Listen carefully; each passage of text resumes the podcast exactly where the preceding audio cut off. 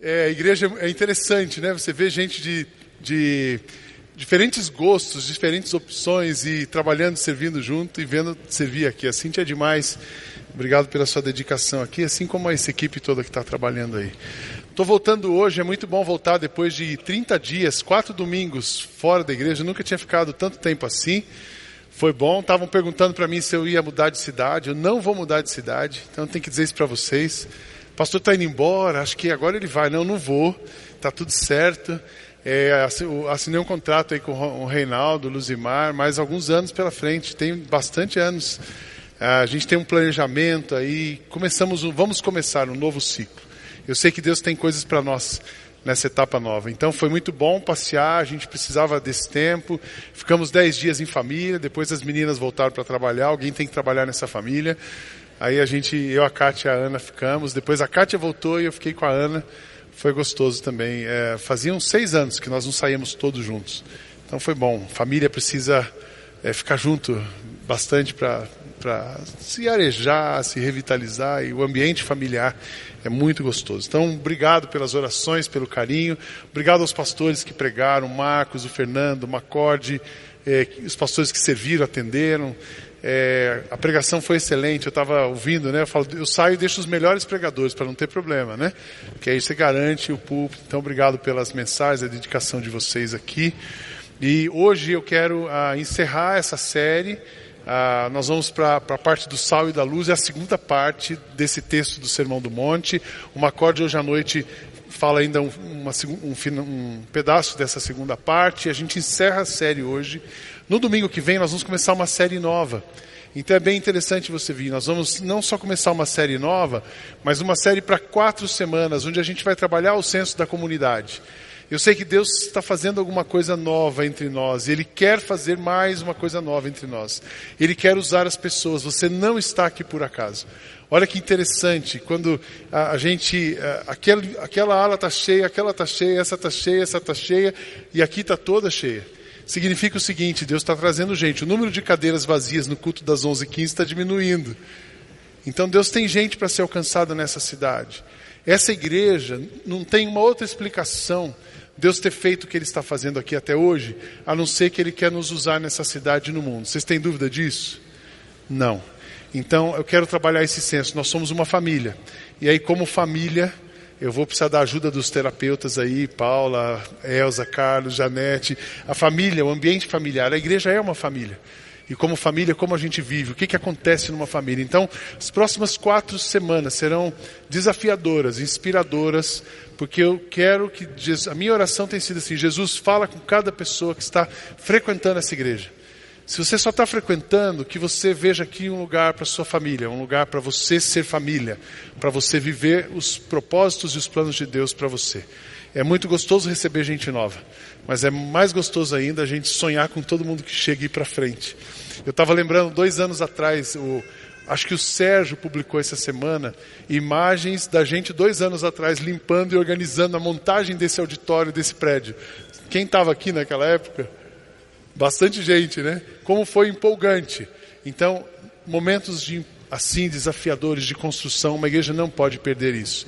Então, se você só está passando por aqui, pergunta para Jesus se não é aqui que, que Ele quer que você fique. Né? Eu estava de férias e foi interessante. Um dia eu estava num supermercado lá, uh, em Orlando, aí eu um carrinho, a pessoa, oh, pastor, tudo bem? Eu falei, puxa, até aqui. É, até o Silvio Santos consegue ficar escondido lá e eu não consigo. Aí eu falei, tudo bem. Eu falei assim, deve ser da igreja aqui, porque eu estou pregando na igreja, né? Eu falei, tudo bem, você é da igreja aqui? Não, eu sou da IBM. Eu falei, você é da IBM? É, eu passei um ano na IBM, mas eu nunca falei com o senhor lá. E agora a gente se mudou para cá, então nós estamos aqui e tal. Acabamos de chegar. Então ele passou um ano aqui na igreja e eu nunca falei com ele, a gente não sabia nem o nome. Então, é, não fica assim.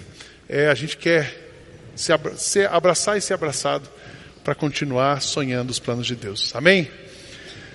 Nós vamos para onde hoje? Nós vamos para o texto de Mateus 5, capítulo 5, versos 13 a 16. A primeira parte foi aqui é o sermão do monte. O Macorde usou as palavras da montanha. Ele fala, ele faz a metáfora que o monte é sempre o lugar alto onde Deus vem para falar conosco. E o vale é sempre o lugar da desgraça, é sempre o lugar da escuridão, é o vale dos demônios, é o vale do sofrimento. Então, essa metáfora de monte e de vale. Quando Jesus subia ao monte, ele estava entregando alguma coisa para as pessoas. Então, aqui ele entrega muito, ele fala a dinâmica que ele trabalha da vida cristã, é, como é que a gente vive uma vida cristã saudável. Foi muito interessante que o pastor Macorde, o Marcos e o Fernando, eles falaram das bem-aventuranças. E as bem-aventuranças é Deus trabalhando dentro da gente. Deus tirando os nossos medos. Foi muito interessante a gente se livrar, aprender que Deus sempre vem na nossa direção. A gente vai ao encontro dele, a gente vem com o medo e ele vem com a resposta. A gente tem um medo e ele tem uma resposta. E ele vai limpando o nosso coração, ele vai nos preparando, ele vai deixando a nossa alma leve, ele vai nos ensinando a viver. E ele faz tudo isso em nós para uma coisa, chamada missão porque Ele quer nos usar, porque Ele tem uma missão para nós, porque nós somos instrumentos dele, cada um de nós, nós somos os braços, as mãos de Deus na vida das pessoas. Então, o que, que a gente ouviu nesses últimos domingos, para colocar todo mundo em fase? A primeira parte ali, as bem-aventuranças. Deus livra a gente do medo, Deus livra você do medo da falta, da escassez. Você vem vazio, é, bem-aventurados bem os pobres em espírito. Você vem vazio porque você chega vazio, mas Cristo tira o seu medo de ficar na escassez e dá para você uma vida abundante. O medo do futuro, bem-aventurados que choram. Você vem para Ele chorando e você sai consolado. Quando a gente vem para Jesus chorando, Ele nos consola. O medo da, da dor, Ele nos livra, nos livra do medo da dor. Bem-aventurados humildes, você vem uma pessoa humilde é aquela pessoa que decidiu abrir mão do controle e eles, você sai dali tranquilo, confortado com a presença dele. Livre do medo, do descontrole, do caos do mundo, bem-aventurado os que têm fome e sede de justiça. Essa situação de Brumadinho deixa a gente indignado. A situação do Ceará deixa a gente indignado. É, essa polarização política deixa a gente indignado. Mas bem-aventurados que têm fome e sede de justiça, a gente vem para ele indignado mas a gente sai com a justiça, a gente sai acalmado, que Ele está no controle de todas as coisas, Ele vai acalmar o mundo. Ele nos livra do medo da injustiça. Você vem querendo misericórdia e você sai cheio de misericórdia. Bem-aventurados os misericordiosos. Bem-aventurado, Ele trabalha com a gente, livrando a gente. E eu, eu aprendi muito com esses sermões. Eu estava ouvindo os sermões também, é, numa viagem que eu fiz de carro, umas três, quatro horas. E eu falei para o Carlos, viajei com vocês, eu coloquei vocês no vídeo do carro, fiquei ouvindo, assistindo, e vendo louvor, vendo a igreja, né? E ao mesmo tempo sendo ministrado, Deus trabalhando comigo, Sidney se livra dos medos, dos meus medos. Então Deus nos livra do medo de perdoar e dá para nós uma pureza de coração, bem-aventurados os puros de coração. Às vezes a gente, para poder avançar, Deus tem que limpar o nosso coração. Foi tão importante, eu assim, Deus me limpa, Estou entregando os meus medos, né? Esse ano eu completo 50 anos. Então é um ano emblemático. Vou completar 50 anos, 10 anos que a gente está aqui na igreja, vai nascer o neto, então tem muita coisa. Eu fiz, eu escrevi, sim, o neto, esse Daniel que eu falei, que pode namorar a menina, é o meu neto que vai nascer. Ah, depois ele resolve com a Elsa. Essa história do vô tentando arrumar namorada para ele, né? Mas eu escrevi 50 coisas que eu pretendo mudar ou fazer. Então tem coisas que eu quero fazer nesse ano, tem coisas que eu quero mudar. E uma das coisas que eu pedi para Deus para mudar é que Deus me livre dos meus medos. É, os pastores, pastor titular de igreja ou pastor, quem está numa posição de liderança, à medida que você vai sendo ofendido ou se decepcionando, o que, que você vai fazendo? Você vai se fechando, você fica com medo. Então, assim, dá medo se relacionar, dá medo se abrir, dá medo abraçar. Mas eu disse para Deus: eu quero entrar nos 50 anos sem medo disso. Eu quero continuar abraçando, eu quero continuar no chão da fábrica, eu quero continuar sendo como a gente é. Ah, o medo, porque nós trazemos para Jesus o nosso medo, mas Ele dá a pureza do coração e nos livra do medo de perdoar. Livre do medo de amar sem parar. Bem-aventurados os pacificadores. A gente vem querendo promover a paz. Ele fala assim: você é um filho de Deus, eu e você resolvo tudo. Livre do medo dos conflitos. Tudo isso coisa que a gente ouviu esse mês. Fala, poxa, perdi tudo isso. Está no nosso Facebook, tem as mensagens, você pode rebobinar lá, descer um pouquinho a timeline e assistir, está tudo disponível. Livre do medo dos conflitos. Bem-aventurados os perseguidos por causa da justiça. Você vem, todos vêm contra você. E você vai sabendo para todo mundo, sabendo que você tem tudo. É tão gostoso saber que quando a gente tem Cristo, que as palavras dele vão nos capacitar, que ele está conosco, ele vai arrumar uma solução. É, de vez em quando eu deito à noite para dormir e começam a vir coisas na minha cabeça, coisas do dia a dia, coisas para resolver. E aí eu falo assim: preciso descansar. Como é que eu descanso? Eu só consigo virar uma chave e a hora que eu falo assim: Jesus, tudo isso que está na minha cabeça, estou entregando para o Senhor agora. Eu preciso dormir. Eu não consigo resolver isso. Isso não está na minha mão. Então coloco tudo na sua mão. Me dá uma boa noite. Obrigado, Jesus. E a hora que eu estou no obrigado, Jesus, eu já estou dormindo. Porque é assim que ele faz com a gente. Ele, ele nos dá paz no meio das, dos conflitos, da dificuldade, das coisas que a gente tem para resolver. Você será livre, nós aprendemos isso. Você será livre do medo, da opinião dos outros. Vem, todos vêm julgando você e você sai alegre na oportunidade, recompensado por Jesus, Ele cuida de nós. Então é bom andar com Jesus. Olha, olha que coisa, Jesus no Sermão do Monte, ele pega essas bem-aventuranças e faz algumas sessões terapêuticas. E ele vai trabalhando a alma, ele vai alinhando a alma, ele pega um diapasão e vai vendo a nossa frequência, e ele alinha a nossa alma com a alma dele. Ele alinha, ele vai dizendo assim: olha, vocês precisam estar completamente sintonizados comigo. Porque se vocês estiverem sintonizados comigo, vocês estão preparados. A nossa tendência é pensar assim, que Deus trabalha comigo, ah, Deus trabalha comigo, Ele é tão bom, Ele vai ficar cuidando de mim, Deus, eu, eu, eu, eu. Você fica focado em você. Mas Deus foca em nós para nos levar a focar em outras pessoas. Deus olha para nós, no íntimo de cada um de nós, e, nos, e trabalha em nós. É lindo ver esse trabalhar de Deus para o próximo para uma comunidade, para o lugar onde você está. Então, a nossa tendência é dizer assim: não, Deus, vamos continuar aqui, eu tenho mais medo, Deus. Quando o terapeuta fala para você, ó, tá bom agora, já tratamos isso, aí você fala assim, não, mas eu quero ficar aqui mais uns, eu quero ficar mais uns seis meses. Aí a gente é assim com Deus, Deus, vamos ficar aqui mais um pouco. Lembra da história das tendas? Foram, foram para o monte, no monte da transfiguração, depois os discípulos falam assim: Não, Jesus, não vamos descer, vamos ficar aqui. A gente faz uma três tendas, a gente faz as tendas, faz uma para você também. Jesus disse: Não, eu venho para o monte com vocês, eu falo com vocês, eu trabalho em vocês, porque vocês precisam descer o monte e precisam ir às pessoas. As pessoas lá embaixo estão com fome. Depois do monte da transfiguração é que vem a multiplicação dos pães. Então, nesse momento aqui no Sermão da Montanha, depois de Jesus falar sobre o mundo interior, sobre esse, essa centralidade dele na nossa vida e essa circunferência de amor que ele cria. O Marcos pregou sobre isso. Ele fala assim: Eu criei em vocês uma circunferência de amor, eu trabalhei o seu coração, eu vou livrar você de coisas que estão incomodando, prejudicando, eh, amedrontando você. Eu vou deixar você livre e leve para usar você eu quero levar você para o próximo passo. E o próximo passo é uma coisa chamada missão. Então, no capítulo 5, verso 13, ele começa a falar da missão. Para que, que ele faz tudo isso em você, em mim, em nós? Para nos usar. Então, o que diz Mateus capítulo 5, verso 13 a 16? Até aqui foi uma recapitulação. Diz assim: Vocês são o sal para a humanidade. Mas se o sal perde o gosto, ele deixa de ser sal e não serve para mais nada, é jogado fora e pisado pelas pessoas que passam. Ponto. Aí ele fala assim: vocês são sal, mas vocês são mais uma coisa. Ele continua: vocês são a luz para o mundo. Não se pode esconder uma cidade construída sobre um monte. Ninguém acende uma lamparina para colocá-la debaixo de um cesto. Pelo contrário, ela é colocada no lugar próprio para que ilumine todos os que estão na casa.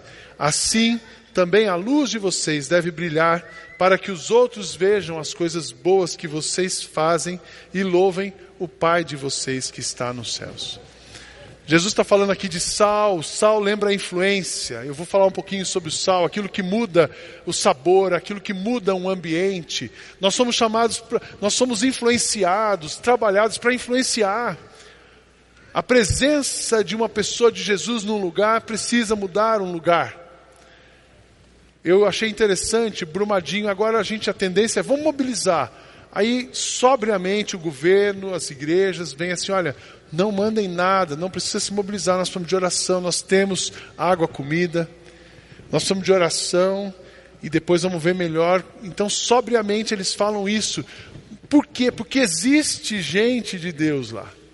Existe gente de Deus apacentando, cuidando, trabalhando. Jesus já está no meio daquela confusão. Ele está presente. Ele está consolando as famílias.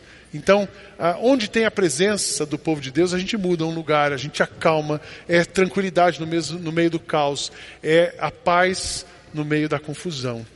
Então, nós somos influenciados para ser influência, isso é o sal. E a luz, nós somos, a luz, é, quem, uma pessoa que tem luz, ela tem direção, ela sabe para onde vai, ela tem o caminho. Então, nós conhecemos o caminho, a gente aprendeu o caminho recebemos o caminho, a verdade e a vida, para que a gente possa ser caminho, levar o caminho, outros para o caminho, para a verdade e a vida. Somos instruídos para instruir. Essa é a função da luz. O sal muda o ambiente e a luz, ela dá a direção. Então, para falar um pouquinho do sal, eu queria aprofundar um pouco mais o sal. Todo mundo sabe que eu sou metido a cozinheiro, tem vários gourmets aqui. E o sal, ele tem uma propriedade, ele tem algumas propriedades muito interessantes. Ah, e hoje, ah, no meio da gastronomia, o azeite, o azeite hoje é moda, o café já, já foi mais moda, depois da Nespresso ela criou todo esse café, e agora a moda é o sal, sal do Himalaia, sal disso, sal daquilo, né?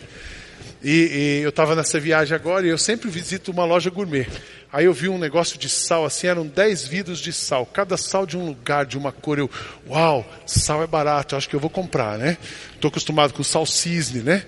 que é baratinho. Aí eu fui ver o negócio do sal, 10 tubinhos assim de sal, 80 dólares. Eu falei assim, passei, fica para a próxima. Mas eu, assim, o sal está gourmetizado, mas o sal tem uma propriedade, ele tem algumas propriedades. Ah, o sal, uma primeira propriedade, o sal é ressaltar o sabor das coisas. Quando você está cozinhando, você pode agregar várias coisas. Então, ontem foi um dia que eu cozinhei.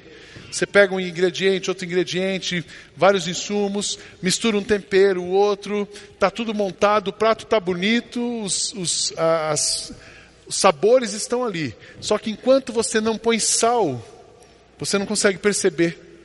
A hora que você coloca sal, você percebe o alho, você percebe o azeite, você percebe a, a cebola diferente, você percebe a, o, a erva que você colocou, porque o sal ressalta o sabor. Então, quando Jesus olha para nós e fala assim: vocês são chamados para ser sal, vocês precisam ressaltar o sabor. Quando você chegar no ambiente, ressalte as coisas boas que eu estou fazendo no mundo. Você é um instrumento para mostrar para todo mundo que tem jeito, tem esperança, que eh, se a pessoa crê em mim, acreditar em mim, ela vai mudar de vida. Dá tempero, dá sabor, mudar um ambiente, ressaltar coisas. Esse é o seu papel. Daqui a pouco eu vou usar um pouquinho disso, aplicar um pouco isso na sua casa, mas imagina onde você está. Você está para abençoar pessoas. Você está lá para ressaltar coisas boas. O sal também tem uma, uma, uma propriedade de conservar um produto. Eu gosto muito de carne de sol. Quer comer carne de sol boa? Você vai na casa do Gladstone. Ou você vai no Nordeste. A carne de sol é interessante. Aqui, nada como comer carne de sol no Nordeste. Né? Aí aqui, carne de sol não é charque, aquele negócio que a gente compra no supermercado, que desfia, aquilo lá não é carne de sol não. Aquilo é charque, é outra coisa, né? Escondidinho, para fazer escondidinho. A carne de sol é aquela que você grelha assim na churrasco, né? Passa na manteiga de garrafa, com cebola. Está na hora do almoço, né? E aquilo é carne de sol. A, a boca do gordinho saliva. Como é que a gente faz a carne de sol? É muito simples. Carne de sol, você pega a carne e põe no sal. Aquele sal conserva a carne. Ele tem propriedade de conservar a carne. Aí ele vai conservando, ele vai curtindo, aí seca e curte, aí seca, curte, até que uma hora ela põe para fora todas aquelas propriedades, pegou o sabor, fez uma fusão, está pronta a carne de sol. É só chamar os amigos nordestinos e comer. Sal tem a propriedade de conservar. Você foi chamado para conservar as coisas boas no mundo. Nós não fomos chamados para destruir, nós somos chamados para conservar conservar aquilo que Deus faz. Suas palavras, como é que a gente conserva palavras? Suas palavras precisam preservar e conservar a vida. E uma outra coisa, o sal muda a perspectiva. É, a comida está sem graça. Você botou um pouquinho mais de sal, ela levantou a comida. Às vezes uma coisa estava com um tempero, estava ressaltando uma coisa, você botou o sal e ele promove a reação de duas substâncias e levanta um novo perfume para uma comida. Então, nós somos o sal, nós somos o agente catalisador de coisas para mudar perspectivas. Nós somos os catalisadores para mudar perspectivas na cidade. Nós somos catalisadores para mudar perspectiva no país. Não adianta a gente ir para o Facebook ficar metendo pau em quem não cuidou. O que, que a gente pode fazer? Que pressão a gente pode fazer no Congresso, no governo, ah, para a gente, com, o governo, com as empresas, e a gente mudar o sistema corrupto, ganancioso que a gente vive. Eu não sou socialista e nem capitalista, eu sou cristão. E como cristão, eu gostaria que todas as pessoas tivessem. Como é que a gente pode trabalhar para todo mundo ter? Como é que a gente pode trabalhar para mudar a perspectiva de uma criança que mora a 4, 5 quilômetros de nós? Como é que a gente pode mudar a perspectiva do filho da gente, que está do lado da gente? Às vezes a gente não está prestando atenção nele. Você é chamado, nós somos chamados, somos sal, mudar a perspectiva de um ambiente.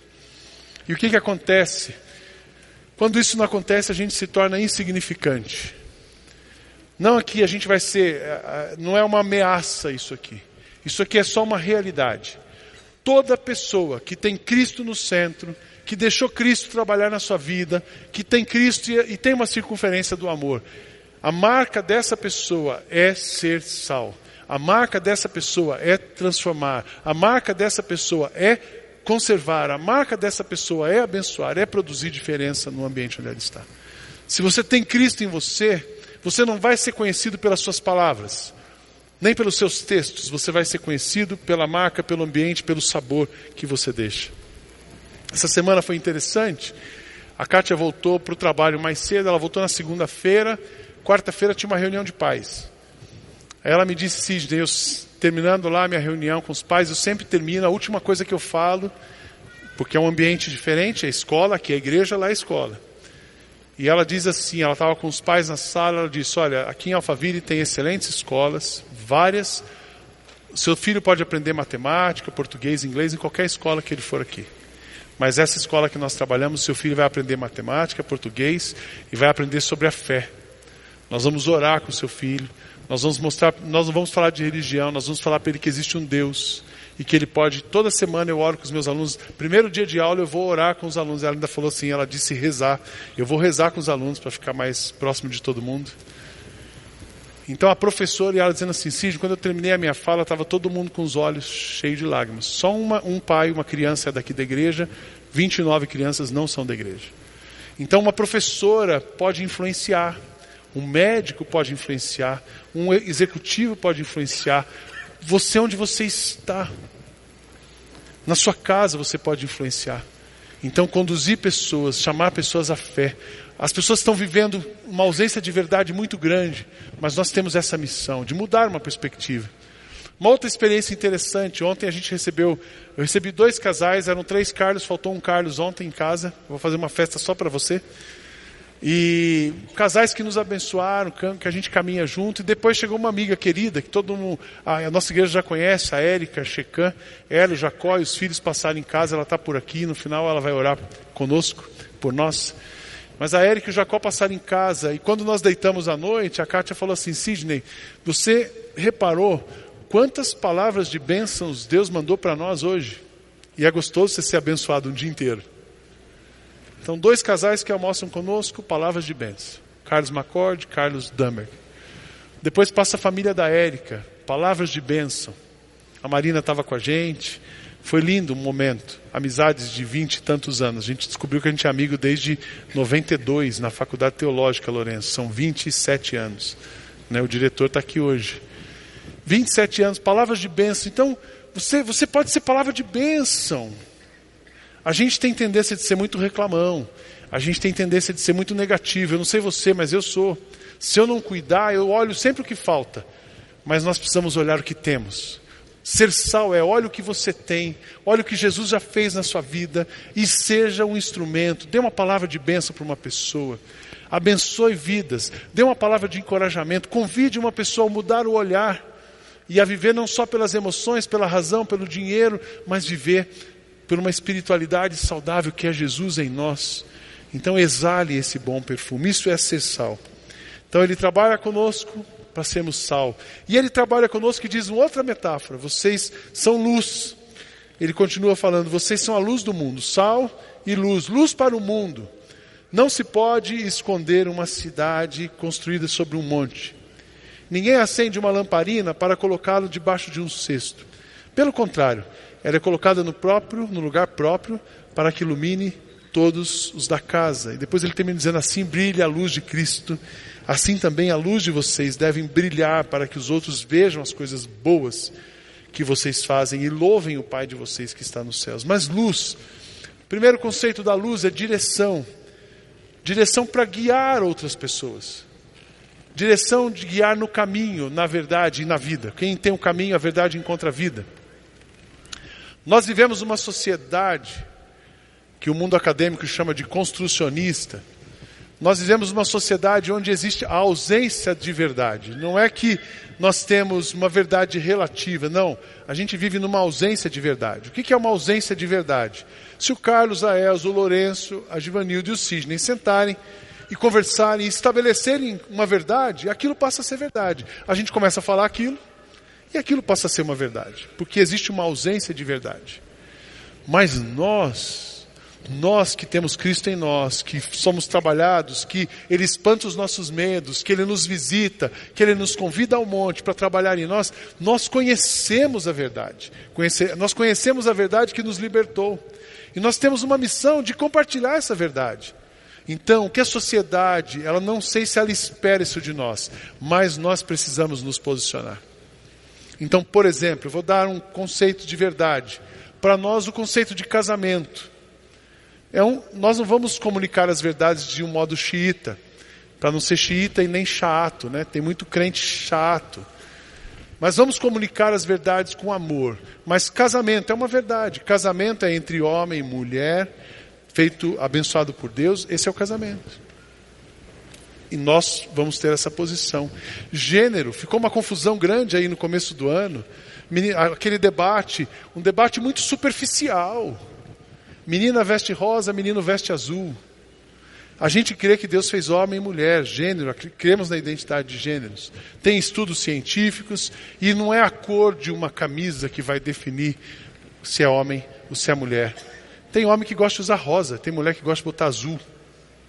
Agora a gente tem que acreditar, nós acreditamos, e a nossa verdade é Deus criou homem e mulher. Homem e mulher os criou. Pronto. Então, posicionamento, posicionamento com gênero, posicionamento com casamento, posicionamento com corrupção.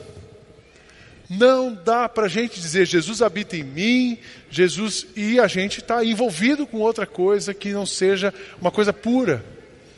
Porque nós somos instrumentos, é melhor abrir mão de alguma coisa corrompida do que ficar insistindo naquilo, temos que nos posicionar.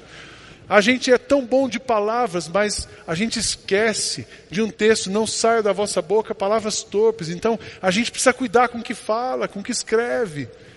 Nós temos Jesus, temos um compromisso, é um posicionamento, verdade. Nós somos luz. Vocês precisam revelar a verdade e dar a direção para o mundo que vive sem direção.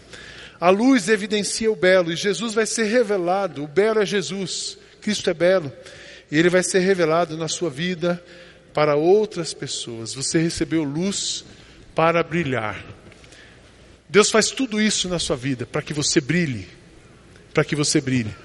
Nós não somos e não seremos uma igreja ah, que você vem, todo domingo aqui a gente fica alisando você, e culto é quase uma sessão terapêutica, e aí aquela, sabe aquele negócio de autoajuda, que você sai daqui super motivado. A gente quer que você saia daqui encorajado, sabe por quê? Porque a presença de Jesus nos encoraja. A gente quer que você saia daqui encorajado, porque a palavra de Jesus, ainda que nos confronte, ela nos encoraja. Mas nós não vamos ficar aqui, ah, ah uma igreja daquelas ovelhas obesas, espiritualmente obesas. Nós queremos ovelhas, queremos ser, eu falo de mim. Eu quero ser essa ovelha, que Deus trabalha no mais íntimo de mim. Deus visita os meus medos, Ele retira de mim os meus medos, Ele renova a minha história, Ele restaura o meu passado, Ele me liberta do meu passado, Ele me faz amar e perdoar novamente, para que eu seja usado por Ele. Não existe um privilégio maior do que ser usado por Deus. Amém, irmãos? Então é isso que Ele faz na gente. Porque senão a gente fica. O risco que a gente tem é ser uma igreja assim, é tão bom, eu vou lá, daí no domingo me botam para cima. Na terça-feira eu vou lá e me botam para cima. Aí eu preciso conversar com alguém, me botam para cima. E eu fico numa nuvem. Mas existe um. Existe gente morrendo. Existe gente na lama. E nós somos trabalhados que a gente vá até a lama e tire as pessoas de lá. Tem sempre uma ovelha. Tem sempre uma centésima ovelha precisando de nós. Somos as 99. Somos uma igreja com as 99 ovelhas que vão buscar a centésima. E eu quero terminar dizendo para vocês: expanda três coisas. Expanda a circunferência do amor. Jesus está em você, Ele trabalha em você, Ele visita você, Ele é acolhedor. Mas expanda a circunferência do amor. Isso começa na sua família. Talvez tenha gente dentro da sua casa precisando ser tocada, acolhida, encorajada, abraçada por você de uma maneira sóbria, de uma maneira verdadeira. Tem gente que abraça e expande a circunferência do amor na comunidade, na sociedade, no seu trabalho. Você já pensou que eu, eu tenho essa expectativa para nós? Domingo que vem a gente vai mostrar para vocês um monte de novidade, mudanças, porque não dá para você entrar num ano e continua tudo do mesmo jeito, porque eu creio que Deus está fazendo uma coisa nova na nossa vida a cada dia. Amém? Eu creio nisso. Quando o povo estava no deserto, o maná caía por dia. É por dia. Então ele tem uma porção diária para todos nós. Então que a gente possa receber nesse ano essa porção diária e colocar nas mãos dele e multiplicar e abençoar lugares. Cuide das suas palavras. Cuide das suas palavras, seja acolhedor, cuide para não ofender. Fale e profira palavras que tenham vida. Tome cuidado com a hipersensibilidade. Eu escrevi ali sobre isso esses dias. O mundo, a gente vive numa sociedade hipersensível. Se eu pegar essa caneca e não oferecer água para vocês, talvez a gente vai ficar ofendida. Se eu ah, movimentar de um outro jeito, talvez eu, eu me ofenda. Então, menos ofensa e menos ser ofendido. Vamos ser transformadores. Terceira coisa que eu quero falar para você, isso aqui é muito importante. Se Jesus está no centro da sua vida, você vai ser uma benção onde você estiver. Se Jesus está no centro da sua vida, você vai ser uma benção onde ele estiver. Não por você, a força não é você, mas é Ele em você, é Ele em nós. Nós não somos a maior evidência da presença de Jesus na sua vida, não são as suas palavras, mas o efeito que Ele causa na sua vida e a partir de você no mundo. Isso é evidência. Cristo está em você, então deixa Ele trabalhar com você. Queria terminar repetindo duas coisas. Queria que você fechasse seus olhos. Eu queria lembrar você no encerramento dessa mensagem, desse, dessa série de janeiro. Espiritualidade genuína, Cristo em nós. Tudo isso para dizer para você que você, é Deus trabalha em você para dizer que você é um instrumento de Deus no mundo. Você é um instrumento de Deus no mundo. Você pode repetir isso na primeira pessoa? Eu sou um instrumento de Deus no mundo. E a sua presença no mundo vai fazer diferença. A sua presença vai fazer diferença no mundo onde você está. Repete isso comigo. A minha presença vai fazer diferença no mundo em que eu estou. É isso. É simples. Jesus nos leva para a montanha, fala com a gente, visita a gente, espanta os nossos medos como é bom não sentir medo, para que a gente seja um instrumento dele. Amor verdadeiro não é amor doente, não é amor codependente, não é amor por interesse, mas é o amor de limites, de confrontação, de conflito, de acolhimento, de palavras de bênção, de sobriedade, de profundidade. O amor de Jesus todo espera, tudo crê, tudo suporta e permanece para sempre.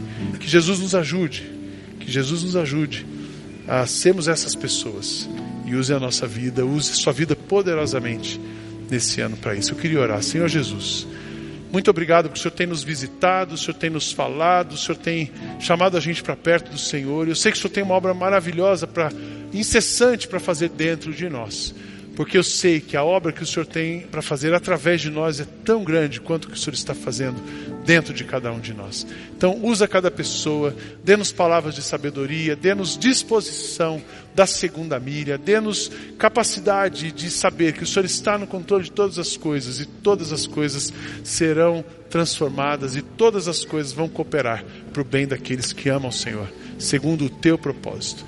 Então, usa todos nós, que a gente possa seguir na mesma direção Cristo nosso mestre, Cristo nosso centro e o amor de Cristo sendo expandido através de nós. Muito obrigado por quem o Senhor é, pelo que o Senhor faz, por estar conosco. Ao teu nome, toda honra e toda glória, em nome de Jesus. Amém. Agora eu posso dizer para vocês, então, feliz ano novo, muito bom estarmos de volta, que Jesus use muito a nossa vida nesse ano. Amém, irmãos?